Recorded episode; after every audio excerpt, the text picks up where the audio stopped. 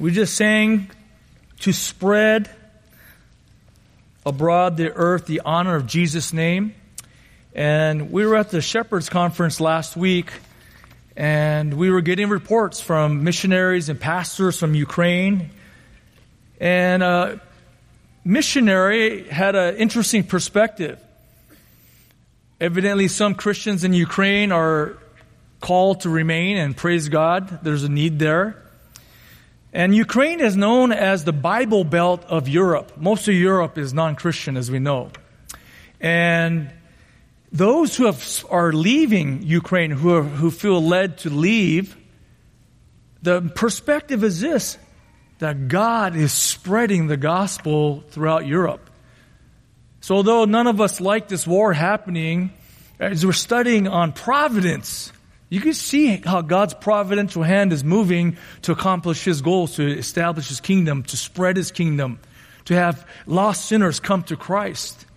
And perhaps for somebody in Europe, this may be the greatest thing that happens in a, in a situation that none of us would have chosen. Amen? So God knows, God sees the big pictures from beginning to end. He knows what He's doing.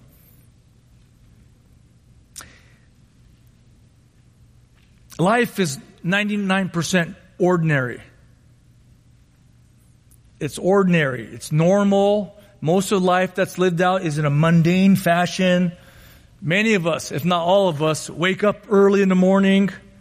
We brush our teeth, have some food, we go to work or turn on the computer to get to work now, some of us. And we eat lunch at midday, most of us, and then we get home. And then we eat dinner. Maybe we'll watch something on the television. Maybe we'll read something and then we go to bed to do it all over again. Life is pretty much like that. For the most part, life is ordinary. And our, that's where our focus should be, really. Being faithful in the ordinary things of life. Because that's where we just serve the Lord in a consistent manner. However, providence will have that some days are a little bit extraordinary. We know this. Some days are extraordinary. And these are pivotal moments that hinge our life one way or the other. And these are dis- big decisions that we have to make, or perhaps we see an opportunity, and if we make that decision, our life is going to be different from that point on. It's going to be a new normal, a new ordinary, so to speak. I mean, some things that come to mind is, you know, do I marry this person? That I've been seeing for some time? Do I actually do that? That's going to change your life, your course your destiny, as you know. Now, do I change careers? I've been doing something for 15 years now. Do I go into something before I get run out of time? You know, do I perhaps move to a different country to be a missionary? Do I go to China? These are big decisions that will make your life completely different. And there is a commitment that takes place in the risk. And ordinary is not very risky, doesn't feel risky, but making these big decisions feels risky. And there is providence in the risk. And when providence is moving, we need to be able to recognize that as Christians. I think that's one of the key elements when any man or woman who's in Christ has clear spiritual vision, we're able to make decisions more clearly and more confidently when we're able to see the invisible hand of God moving in our lives. And just quite frankly, uh, my observance is that many Christians are not very confident in making these type of decisions. Many Christians are more comfortable just in the ordinary things. But we, I believe as Christians, we need to be able to recognize God's invisible hand moving in our lives, just so we're able to Walk in confidence and be faithful in what God has called us to do. Now, today in Ruth 3, we're going to see how Naomi decides to act. This is a pivotal moment in the life of Naomi and Ruth, and Boaz too, where the ordinary gets risky. And this is why this sermon title is called Providence in the Risk. Just a little bit of review as you turn to Ruth chapter 3. Two widows from Moab they go under tragedy, they lose their husbands, they lose everything, and they decide to move back to Bethlehem at harvest time. And Ruth was faithful in the ordinary things as we've seen. She be, decided to glean to support her mother-in-law And she did it week after week, day after day for about three months during the harvest, the barley harvest. And then that's where she experiences the favor of Yahweh, God of Israel. And she happens to stumble upon Boaz's field. And through that, Boaz happens to show Yahweh's kindness to her as, she, as he treats her as if she belongs, a foreigner, a widow, a poor widow. And during this time, Naomi is in the darkest moments of her life, losing her husband, losing her, uh, her sons, her only two sons, the Bible says. Providence is beginning to be unveiled in her eyes. So she's starting to see the light. She's starting to come out of this dark moment that she's been in. She's starting to see God's grace in providence. Not only is God sovereign, she always believed that, but now she's starting to see the goodness and grace of God in providence. Perhaps that's where you're at right now. And this is where we pick up the story in Ruth chapter 3. So read it along with me if you can. Have Ruth chapter 3, and I'm just going to read through the chapter and then start preaching here. Okay. Then Naomi, her mother in law, said to her, My daughter, shall I not seek, seek security for you, that it may be well with you? Now is not Boaz our kinsman, with, with whose maids you were. Behold, he winnows barley at the threshing floor tonight. Wash yourself, therefore, and anoint yourself, and put on your best clothes, and go down to the threshing floor. But do not make yourself known to the man unless he has finished eating and drinking. It shall be when he lies down that you shall notice the place where he lies, and you shall go and uncover his feet and lie down. Then he will tell you what you shall do. She said to her, All that you say, I will do. So she went down to the threshing floor and did according to all that her mother in law had commanded her. When Boaz had eaten and drunk and his heart was merry, he went to lie down at the end of the heap of grain. And she came secretly and uncovered his feet and lay down. It happened in the middle of the night that the man was startled and bent forward, and behold, a woman was lying at his feet. He said, Who are you? And she answered, I am Ruth, your maid. So spread your covering over your maid, for you are a close relative. Then he said, May you be blessed of the Lord. May my daughter, you have shown your last kindness to be better than the first by not going after young men, whether poor or rich. Now, my daughter, do not fear. I will do for you whatever you ask. For you, for all my people in the city know that you are a woman of excellence. Now, it is true that I am a close relative. However, there's a relative closer than I. Remain this night when morning comes. If he will redeem you, good. Let him redeem you. But if he does not wish to redeem you, then I will redeem you. Says the Lord, as the Lord lives, lie down until morning. So she lay, so she lay at his feet until morning and rose before one could recognize another. And he said, let it not be known that the woman came to the threshing floor. Again, he said, Give me the cloak that is on you and hold it. So, he held, so she held it and he measured six measures of barley and laid it on her. Then she went into the city. When she came to her mother in law, she said, How did it go, my daughter? And she told her all that the man had done for her. She said, These six measures of barley he gave to me, for he said, Do not go to your mother in law empty handed.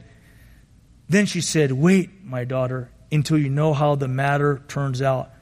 For the man will not rest until he has settled it today. Let's pray. Father, thank you for your holy and precious word. I pray your spirit allow me to preach your word faithfully. I pray your spirit allow our eyes to see the greatness of who you are and how you work in your providence. So thank you, Father. Thank you, Lord. In Jesus' name, amen. Amen. So let's jump right into it. Okay, let's jump right into it. This brings us to scene number one. Scene number one is the open doors of providence. Now Naomi takes her place as she has been, as she's been thinking for about three months of how can we take advantage of this situation? I need to take care of you, Ruth.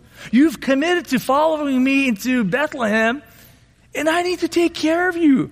I feel responsible for you. I don't want you to end up like I have ended up. And as Naomi's been seeing the goodness of God through Boaz to Ruth, her eyes are starting to be opened up to God's goodness. And like I said, she has spent three months during this harvest time to figure out what she is called to do. So let me read verse 1. Then Naomi, her mother in law, said to her, My daughter, shall I not seek security or rest for you, that it may be well with you? I believe that Naomi had a genuine love and care for Ruth.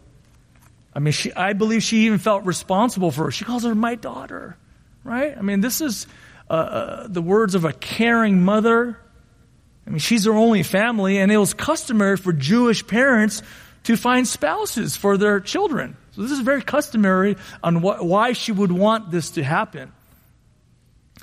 And verse 2, she goes on to say, Now, is not Boaz our kinsman or relative? Right? Isn't he a Goel, like as uh, Ruth 2 says? A Goel or a kinsman redeemer. Uh, uh, I like that translation for Goel, Goel, kinsman redeemer, a kinsman redeemer. Had many roles in the Jewish life, as we learned about last week. A, a Goel or a kinsman redeemer will redeem land that was lost for a relative a Goel or kinsman redeemer would be able to execute justice to avenge for relatives who were mistreated. A Goel or a kinsman redeemer would perform a levirate marriage, meaning you would marry a relative's widows to take care of her. Right? And so there's, there's various things that a Goel or a kinsman redeemer was expected to do in Israel. This is how God will care for widows. I mean, this is what it is. And so Naomi must have been wondering, Boaz has been so kind to us. I mean, he's gone above and beyond. And he's a kinsman redeemer. Why has he not acted already? It's been three months. There's no hint of him showing any interest in that he, this is what he's about to do. Ruth, it's time to act. All right. Ruth, it's time to act. And she says in verse 2 Behold, he's winnowing barley at the threshing floor tonight. It's time. Naomi sees a partial door opened up. She knows that he's a kinsman redeemer. He knows where he's going to be. He knows that he's going to be in a good state of mind as, as, as, as Israel has come out of the famine and they have, he's reaped a great harvest. He knows that after winnowing, he's able to relax and eat and unwind. So Naomi, the older sister, would kind of just see an opportunity. And does she just wait for the door to get wide open? I don't think so. She decides to give it a nudge, obviously, here, and to open the door wide open. And she comes up with a plan. But the plan needs to have careful instructions. This is not just a everyday routine thing like we talked about earlier. This is going to be a bit extraordinary. So she tells him, hey, wash up, anoint yourself, put on some new clothes. These are big instructions now. Commentators think that uh, Ruth was wearing her widow's clothes this whole time. And she was dressed as a widow, looked like a widow, acted like a widow. And keep in mind, Ruth is an honorable woman, and she wanted to respect Naomi's son who died, and she, she was mourning during this time. So Naomi perhaps would have said to her, Hey, Ruth, it's time now. It's time now. Wash up. Put the signal out that you're going from mourning into normal life. Ruth, it's time now for you to send a different message to Boaz. Because Boaz would have seen her in a different way the caliber of man that Boaz is, okay, she's mourning, I'm going to leave her alone. So Naomi gives her daughter in law just some good advice here. And also this, keep this in mind. Mahlon was Naomi's son who died. This was, Ruth was married to her son. And now Naomi is actually blessing her, hey, now it's time. Think about how that might have felt for Ruth. Okay, okay, I got you and she blesses her. She frees her to go find a man. I mean, this is a significant moment in uh, Naomi and Ruth's relationship in that moment. So she says, Go down to the threshing floor. And, and Naomi knew that what, what, what, the, what the landowner would be doing. Boaz would have been treading the grain, treading, and finishing up his harvest. But he says this, she says this to Ruth, Ruth, the man has a lot on her mind, a lot, lot on his mind. Let him get his work done first, right? Sisters, you know what I'm talking about. Make sure he's in the right frame of mind before you approach her.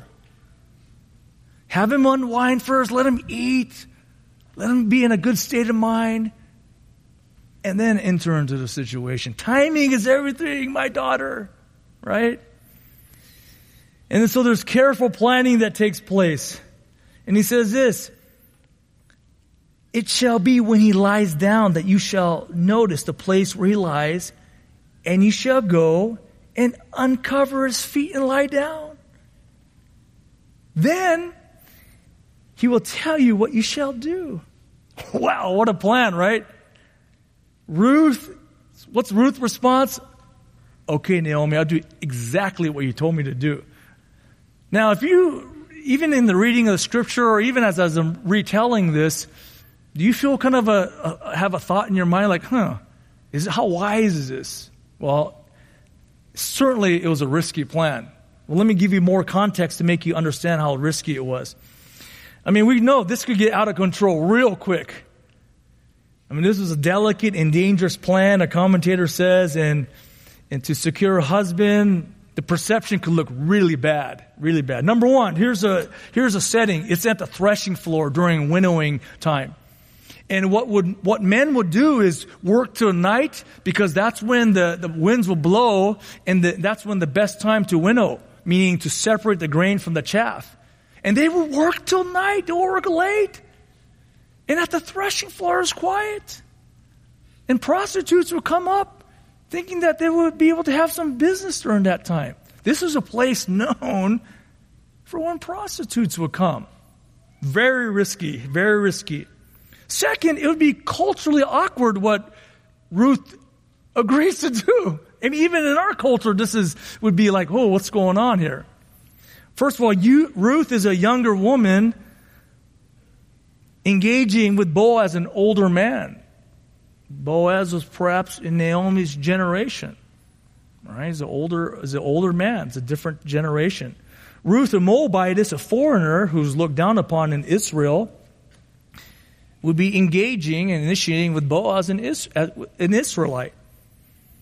Ruth, the gleaner, the one who basically picks up what's left over, will be engaging initiating with the landowner, Boaz. I mean, and even some commentators will suggest that Naomi might have been suggesting Ruth to act immorally. But there's no truth to that. I mean, the text has no mention of immoral intent. It doesn't talk about that. but I, I understand how, where our minds go, even as we read this, right? This is a very provocative portion of Scripture. We understand this. And Naomi has enough conviction to tell the one she loves the most, go do this. Go do this, okay? Now I want to ask this to our church family here. If you're in this position, whether you're mom or dad, your best friend, whoever, could you give someone this type of advice with so much on the line? When the stakes are extremely high, where at any moment things could just explode. Could you do that? Could you do that? Could you do that? And so my question as we think about that in our own minds, how did Naomi have so much confidence in such a plan? Right? And I want to take us through this. This is important. I think this is an important portion of scripture that teaches us how to take advantage of providential open doors, even if it seems risky. Even if it seems risky. I think there's a lot to be learned. And as Christians, we need to know how to do this. We need to know how to do this to be as impactful for the kingdom as possible. We got to know when it's time to take a shot. I mean, we understand what I'm talking about. Life is normally ordinary, but there's moments or spikes in, the, in our lives where we decide to take a shot. Uh, let's turn to Ruth 8, uh, uh 1 8, excuse me, chapter 1, verse 1 8. Let me just read this. As Naomi is asking the girls to leave and go back home to Moab because she didn't want a hard life for them. Verse 8, 1 8. And keep in mind, Naomi's in her darkened state at this point. And Naomi said to her two daughters in law, Go return each of you to her mother's house. May Yahweh deal kindly with you as you have dealt with the dead and with me. And verse 9, may Yahweh grant that you may find rest, each in the house of her husband. See, it starts with Naomi's prayer life. Naomi was praying a prayer of blessing over the girls. Although she was in a darkened state, Naomi genuinely wanted what's best for her daughter, daughters-in-law. One, Orpah goes back home to Moab. We never hear from her again. And then Ruth says, no, no, no, I'm going to stay with you. But this was Naomi's heart's desire to make sure her girls were taken care of. So whenever we're praying for things, brothers and sisters, we're waiting for an answer, aren't we? I mean, if you're earnestly praying for something right now, aren't you waiting for an answer? Perhaps an, you'll get the answer in the negative, but when the answer is answered in the positive, don't you notice that? Well, turn with me to Ruth 2, 20. Chapter 2, verse 20. We're going to spend a lot of time in Ruth here.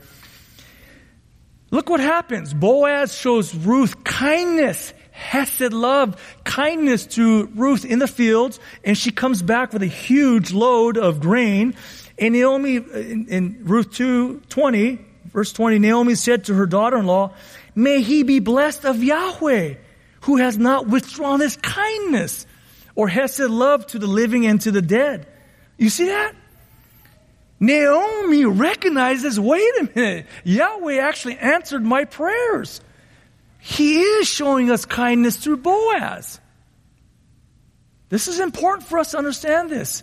Whenever we're praying for something, we're looking for the answer. We're not just praying as if nothing's going to happen, right?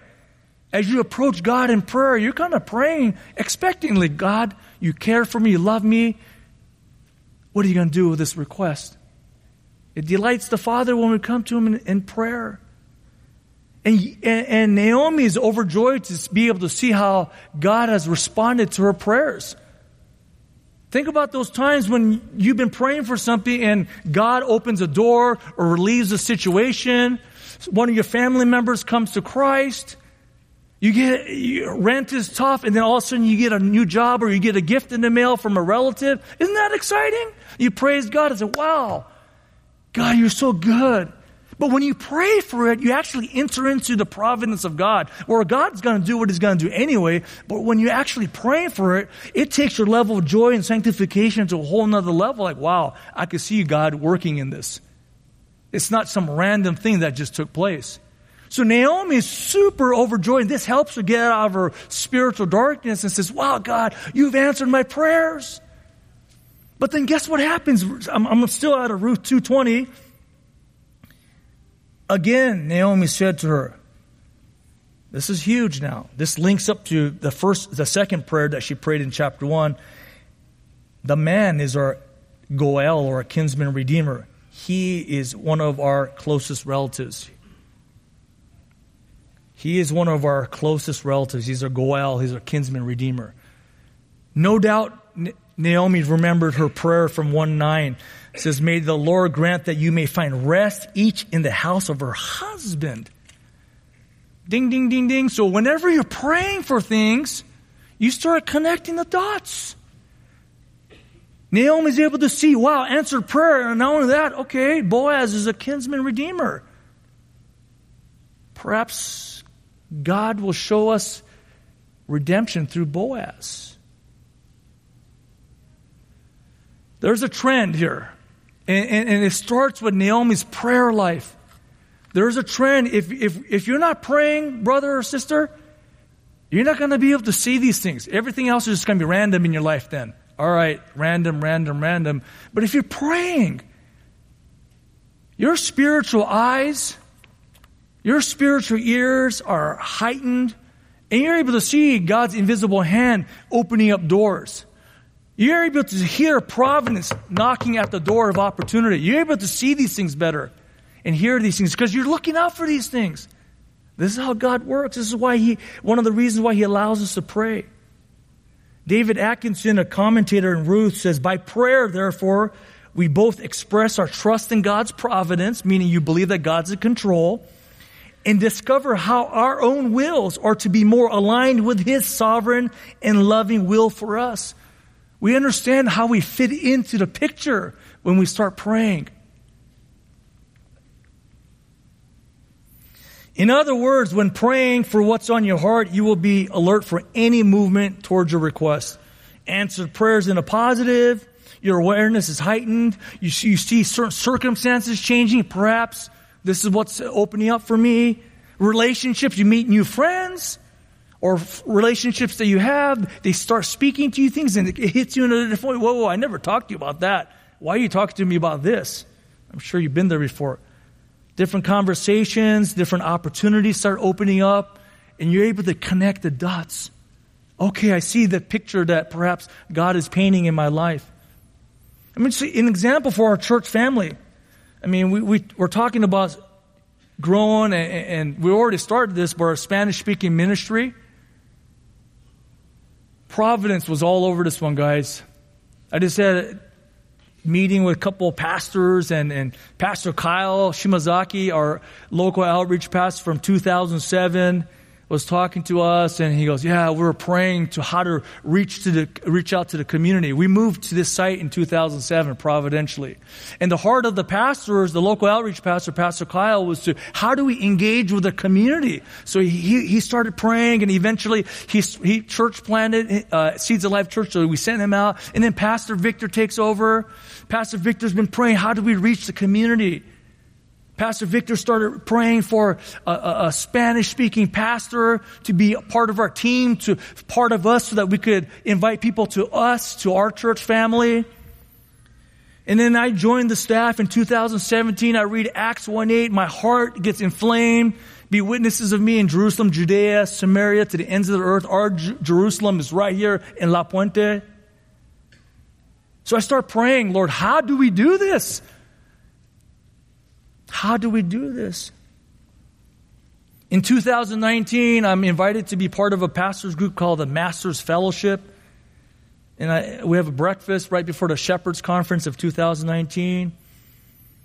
I sit next to some guy, we're eating breakfast, and it's Hugo Torres, and we're just talking. We become friends. We start hanging out at the Shepherds Conference, and we get to know each other over the course of that year. And in 2020, Pastor Hugo Torres joins us as a part-time pastor trying to minister to the uh, surrounding area, d- different outreach events, uh, and also committing to uh, connect with Don Julian Elementary, to even starting a Spanish-speaking Bible study. And providentially, people from our church, Evergreen members, would join these things whether it's the Spanish speaking Bible studies, and some of them spoke Spanish, some of them didn't even speak Spanish. I'm like, wow, okay, just to support what's going on other uh, outreach events. People are volunteering to be part of what Pastor Hugo's organizing. So I said, hmm, I'm starting to connect the dots here, guys. And as a pastor, anytime you do these type of movements, these are big, significant movements that God is doing in our church. I need to know if God's in it. Is this what you want, God? First guided by the scriptures, Acts 1 8. Then prayer, then prayer from the past. And then 2022, leadership of our church okays the budget. We're able to bring Pastor Hugo on full time. This helps connect the dots. And really, I'm serving as senior pastor of our church currently, and I'm just standing on the shoulders of men and women who've been already praying for this, evidently. That gives me a lot of confidence to be able to connect the dots and start to see the picture. Okay, this is the direction, huh, Lord? Start it from Scripture, Acts 1 8, and then prayer undergirded by the prayers of others, and then the actions of the saints, all that. God providing Pastor Hugo providential meeting with me and we becoming friends. I mean, this, this is kind of how it works. Can you relate to me, church family, how have you seen God in this way in your own lives? If you haven't, you need to start praying more. I mean, that's what it comes down to. Prayer is a blessing. Prayer basically gives you a spiritual radar to see what's going on in your life and you're able to see the blips more easier when God moves. Blip, blip, blip. You could see and you start connecting the dots. This is how, brothers and sisters, we're able to walk with greater confidence in what God is doing. And really, prayer, and we, we get to uh, uh, talked to other brothers and sisters, and ultimately, guided by the scriptures, we're able to sort out how to live our lives. It's critical. Too many Christians are passive and, and, and conservative and, and scared, I think. Why? Why do we need to be that? We, we have every resource imaginable. We have God living within us. Jesus said, I will be with you even to the end. And so going back to the story of Ruth and Boaz, Boaz was sorting out his harvest. A little bit more about winnowing. Okay, winnowing. I grew up in the city. I don't know what winnowing is. Perhaps none of you in here know that what that is other than maybe you grew up in the Central Valley, so you know what winnowing is. But it's in Israel, in, the, in Bethlehem, it was done in the evening. Why is that? Because that's when the optimal winds were coming through. The winds were necessary to separate the grain from the chaff, the kernel from the chaff.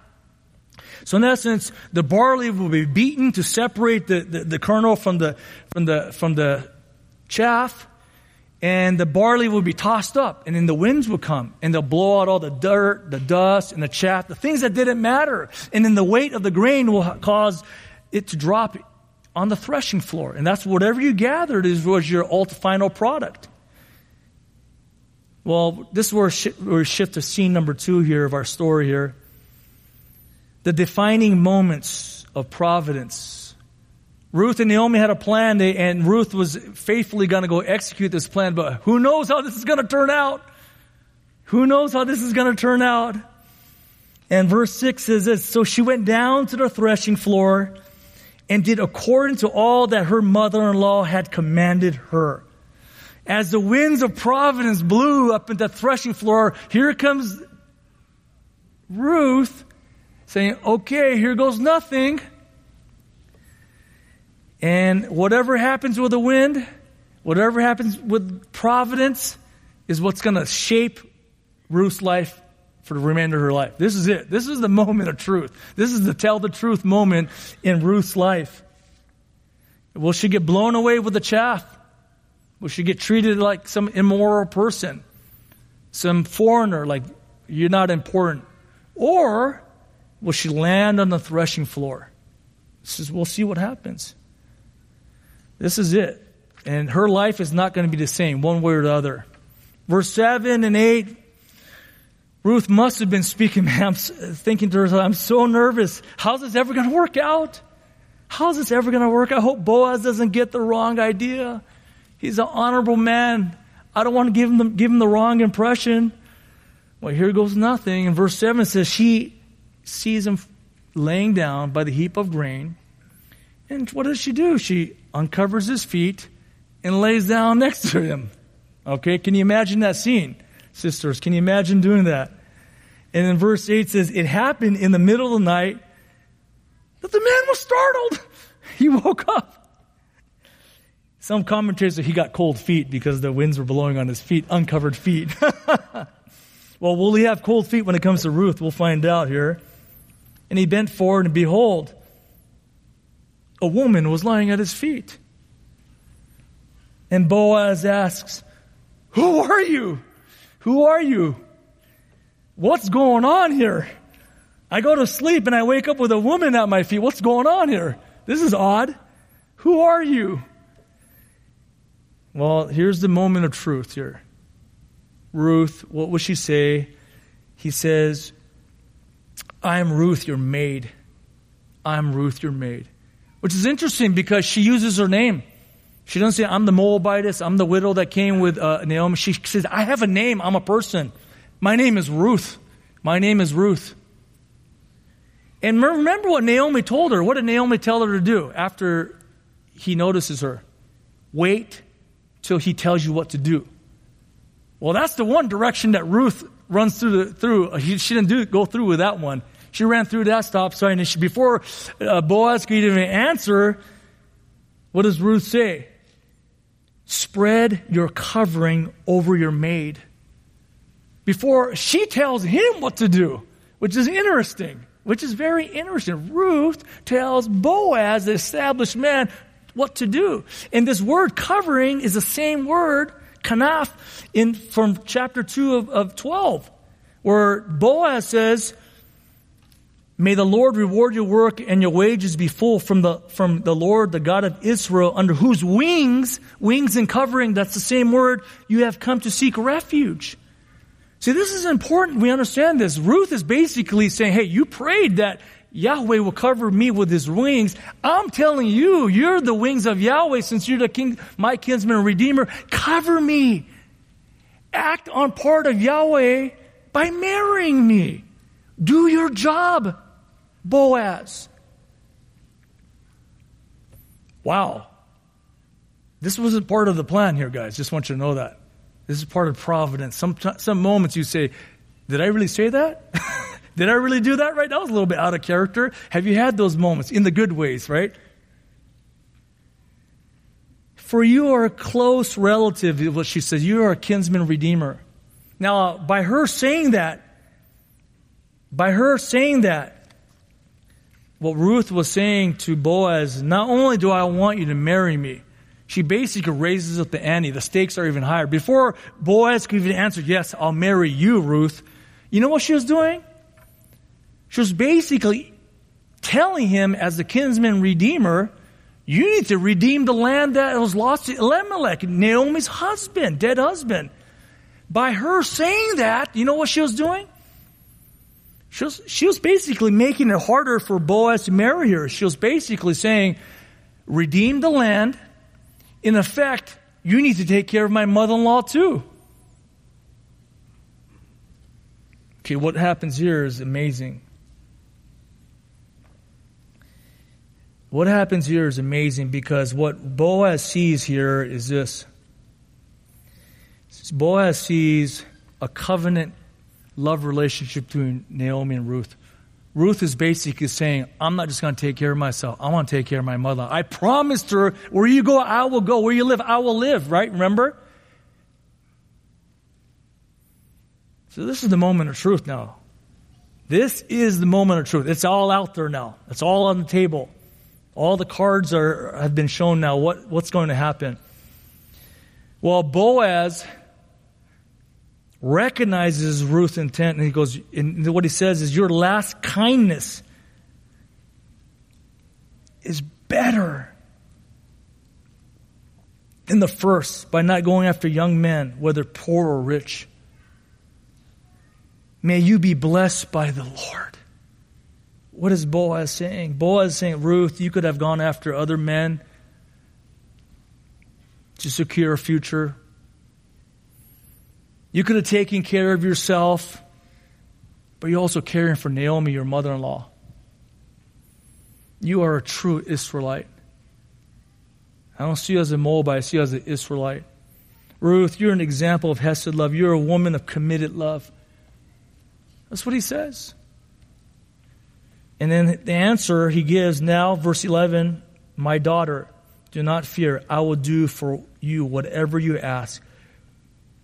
For all, the, for all my people in the city know that you are a woman of excellence. You see, this was even proving to Boaz even more the type of woman that Bo, uh, Ruth was. He already, she already had a good reputation, evidently. People in the city, oh, that's the one that came back to help Naomi. Isn't that great? But, but Ruth is able to demonstrate, not only that, I'm even more than what you thought or heard. You're a woman of excellence. The, the word excellence in the Hebrew is ha'il. And Boaz knew that the winds of providence has blown an incredible gift into his lap, literally onto his feet. And I'm going to turn to Proverbs 31. Proverbs 31, many of us know this section of, of a portion of scripture, but Proverbs 31 10 says, is, is an excellent wife who can find. This is the same word, hayil an excellent wife who can find. For her worth is far above jewels. The heart of her husband trusts in her, and he will have no lack of gain. She does him good and not evil all the days of, of her life. Boaz knew this is who I found. This is who God has given to me. And he goes, I'm not going to mess this up. I'm going to take full advantage of this situation. And he goes, I know what dropped into my lap. I know, I know what dropped into my lap. So it's working out great. But the question here is this How did this crazy plan ever work out? I mean, it's crazy. Who would do this? Who would even think to do something like this? Well, the answer is in cha- uh, Ruth chapter 2, verse 1. Now Naomi had a kinsman of her husband, a man of great wealth of the family of Elimelech, whose name was Boaz. Boaz was called a man of great wealth. But that word, great wealth, is hayil. It's like, in other words, I prefer the translation to say Boaz was a man of excellence. This is important that we understand this. Boaz is a man of excellence. Boaz was, a, was the same caliber of person as Ruth. Both of them had excellent character. So how did the plan work? It worked because of providence. Providence shaped each of them individual, individually to be men and women of excellence. Providence will blow their lives together and mutual excellence was required. Otherwise it would have been a disaster. Let me explain why. For instance, if Boaz wasn't a man of excellence, he would have taken advantage of Ruth. Ruth would have been treated like chaff and she would have been blown away. See you next harvest. If Ruth was not a woman of excellence, there's no way Boaz would have been with her. Boaz was a man in Bethlehem. There's no way I'm going to associate, marry someone like you if she lacked character. And if Ruth lacked excellence, there's no way she'd be thinking about Naomi this way. All these things were being presented in this case. So, how did this plan work out? One short, Providence. Providence. God was shaping two separate lives, and God would bring them together in that moment in time. God was doing it. As they lay down there all night long, in the background was a heap of grain. The Bible says that Boaz was laying at the heap of grain, no, no doubt guarding the heap so that thieves and animals wouldn't come and um, take his, his, his harvest. And how it worked, the chaff had little substance, was blown away. The grain had substance, therefore it would fall to the ground.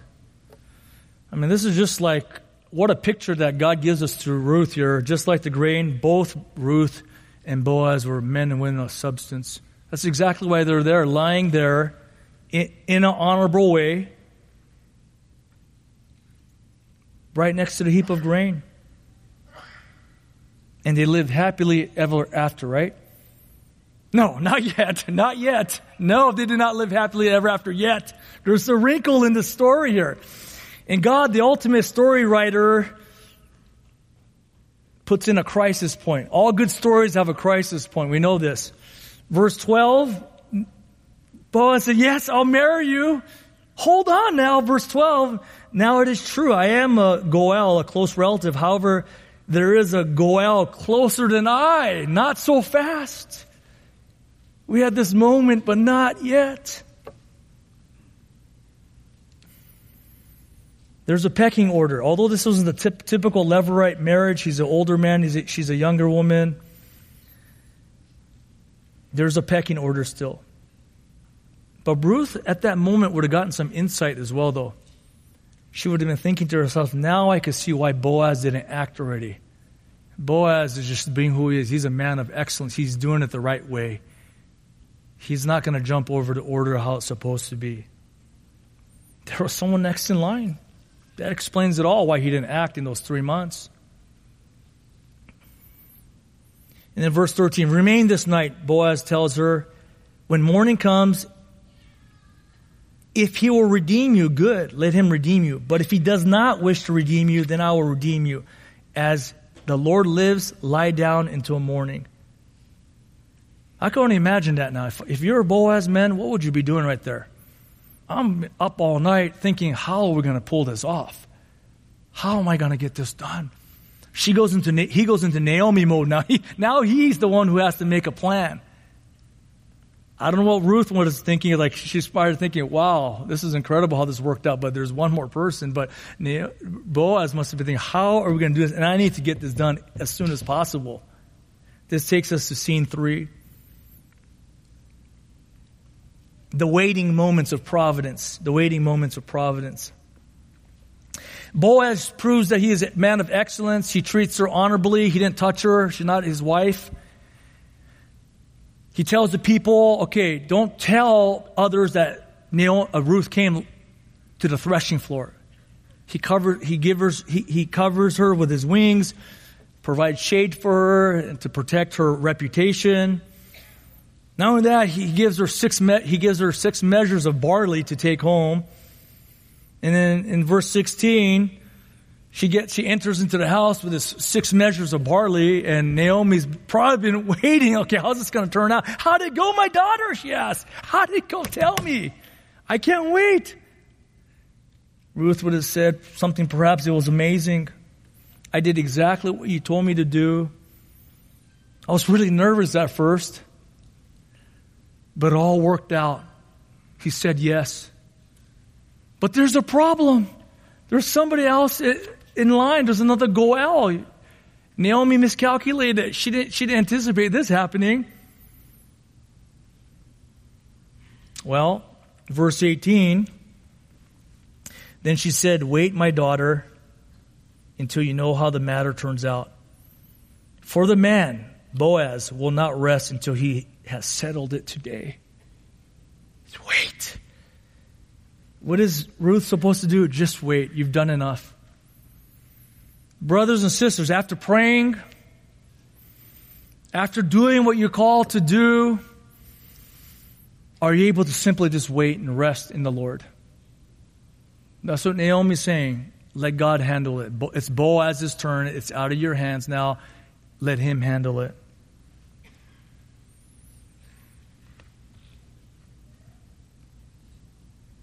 And to wait patiently for him to see what God does. That's where you do your best.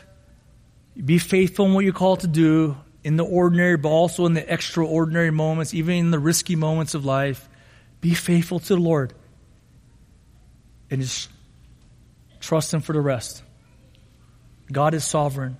God is sovereign. Charles Spurgeon, the famous preacher, says this The sovereignty of God is the pillow upon which the child of God rests his head at night, giving perfect peace.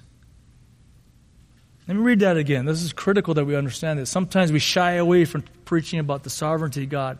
But Charles Spurgeon says that the sovereignty of God is the pillow upon which the child of God rests his head at night, giving perfect peace. The sovereignty of God, the providence of God, is one of the most comforting doctrines of God because we know God's in control. We don't want to be in control. We just want to do our best and trust God for the results. After all, He's the most powerful. After all, He knows everything. After all, He loves us the most. Trust in God. What a quote. What a quote.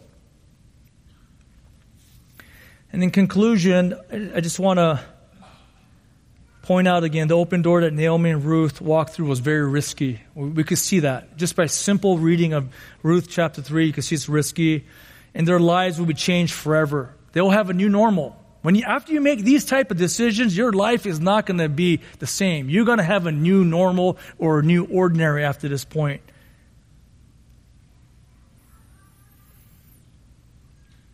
But I want to ask you, those of us are here today, the greatest decision that you make with Christ is the most important decision. Have you walked through the narrow door of salvation? The surest decision that you could ever make. Have you actually done that? As you're sitting here today, as we had a funeral yesterday, we're all reminded that someday this life is going to end for us. Have you walked through the wide open door of salvation, which is narrow? It's narrow because Jesus says, I am the way, the truth, and the life. No one comes to the Father but through me. Narrow, exclusive. Jesus goes on to say, broad is the gate, broad is the door, broad is the road that leads to death and destruction. There are many ways to hell, basically, Jesus is saying, but there's only one way to heaven. It's a narrow path. Perhaps you've been here at Evergreen for decades, and the gospel sounds different to you now.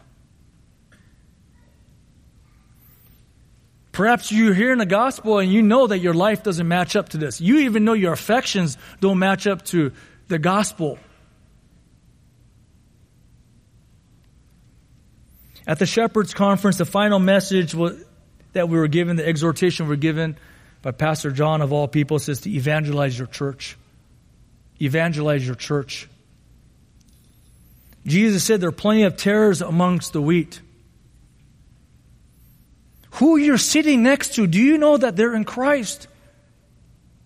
I'm not saying you don't like them or love them, but do you know that if if the ceiling were to collapse on our heads and kill us all right now, that we would all be in the presence of the Lord. Do you know that? Or is this just some ordinary thing that we just do? This is just the routine. We just show up on the Lord's day to hear a message and go home, and that's it. There's nothing ordinary about the Lord's Day service. There's absolutely nothing ordinary about the Lord's Day service. Many will say to me, Jesus says, on that day, that day of judgment, Lord, Lord, did we not know you? And they will not enter the kingdom of heaven, Jesus says. Many. And he, Jesus is talking to religious people. He's not talking to the prostitute down the street. He's talking to the people who will be sitting in the pews here. He was talking to the religious people of the time. Lord, Lord, didn't we do this in your name? Didn't we attend church every week, once a month? Didn't we give to the church? Didn't we uh, uh, join Bible studies? Didn't I even teach a Bible study? Didn't I hang out with churchgoers and made my life exclusive to churchgoers? Didn't I even serve? Didn't I go on mission trips? Didn't I do all these things? God, look what I've done for you. And Jesus says, Depart from me, you wicked man. I don't know you. There's nothing that we could do to earn God's friendship or favor. Jesus says, Depart from you. Depart, you wicked man. Go out into the outer darkness. You don't belong with me. And he's talking to churchgoers here. I'm just reminding us of that fact. Those who are not in Christ are like the chaff. When the winds of judgment come, you'll be blown away, never to be seen again. Matthew 3:12 Jesus says as he winnows and he separates the wheat and the chaff, the chaff are blown away, gathered up and thrown into the unquenchable fire. That's judgment. That's eternal judgment. Unquenchable fire means that fire lasts forever. So if you are in Christ and you know that, and, and, and, your people that you're sitting next to are in Christ, you know that, well, praise God. I'm here to encourage you in that. But if you're not in Christ, this is not a normal moment for you. This is the opportunity of a lifetime. The doors of grace are wide open to you today. The gates of heaven are wide open. You can come marching in and escape divine judgment. And after you make this decision, your normal will be completely different. You have a new normal. You'll become a new creation. You'll be reborn. This is what the Bible describes new birth, rebirth, regeneration. Different. Dead man, living man. Will you secure your destiny today? You don't know what tomorrow is going to bring. You don't know what's going to happen the minute you get into the parking lot. You don't know that. You think you know, but you don't know. And here's the good news Jesus says, All who come to me, I certainly will not cast off. Teenagers, as you're sitting to your parents right now, do you know you're headed towards heaven? This is what I asked the youth when I got to preach to them a couple of weeks ago. Do you know you're in Christ just because you're joining a youth group doesn't mean that not, that means nothing. That means nothing. Do you know Christ as your Lord and Savior? Jesus says repent and believe in the gospel. Jesus says, I know my own, my own know my voice. Do you hear Christ calling out to you right now? You don't see Rocky the preacher, you hear Christ pleading with you to come into the kingdom. By repenting, that what that means is you turn away from your sins. You know what you're watching. You know what you're listening to, young and old. You know what you're thinking about. You know what you love the most. I'm saying, I'm going to turn away from these. I'm going to follow you, Jesus, as my Lord and Savior. Because Jesus, I believe that you're God. I believe that you willingly went to the cross to redeem me, to pay the price of the sins that, and the punishment that I deserve. And I believe that you resurrected from the grave. And I believe you're coming back. And I choose, I give my life to you. I commit to following you. And one of the most dangerous things to hear is this. Jesus loves you. He wants, he died to save your sins, period. No, Jesus calls us to repent and follow him as, as our Lord. If Jesus is not Lord of your life, you're not in the kingdom. You'll be one of those saying, Lord, Lord. Jesus came to save you, to bring you to, into His kingdom, and we follow the King. His name is Jesus Christ. If that is not you, genuinely, not perfectly, I don't stand before you as a perfect man who's, who's done this. But if you're not a genuine follower of Christ, you're not in the kingdom. You're the chaff right now. You need to give your life to Christ. You need to trust in Him. And the offer of salvation is absolutely free. This is the day that you take that, ch- that decision and you're never the same ever again. You have a new normal, and now you have a new destiny with your Maker in heaven. Isn't that amazing? This is the gospel. Jesus Christ is the greatest treasure of all. He's my life. I want Him more than the world. In essence, that's what Christians think, how Christians think. Do you want Christ more than anything, anyone in the world? You could love things as long as it's two, three, four, five on down, but Christ is the undisputed treasure of your life. And Christian, if you know there's a tension there, just repent. God has already paid it all for you already. But if you're not a Christian, you need to repent and give your life to Christ today. Let's pray. Father, thank you for your providential care for us.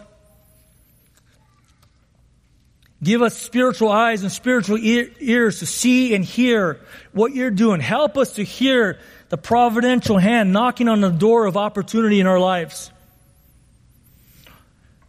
Lord, you are sovereign. You're in control of all things, and we surrender to your sovereignty. Lord, in your sovereign power, I pray that you will call your elect forward today to join the kingdom of heaven, to join the family of God, to enter into the flock of God, to be con- considered children, friends, family members of you, Lord. In your sovereignty, will you call the elect forward today?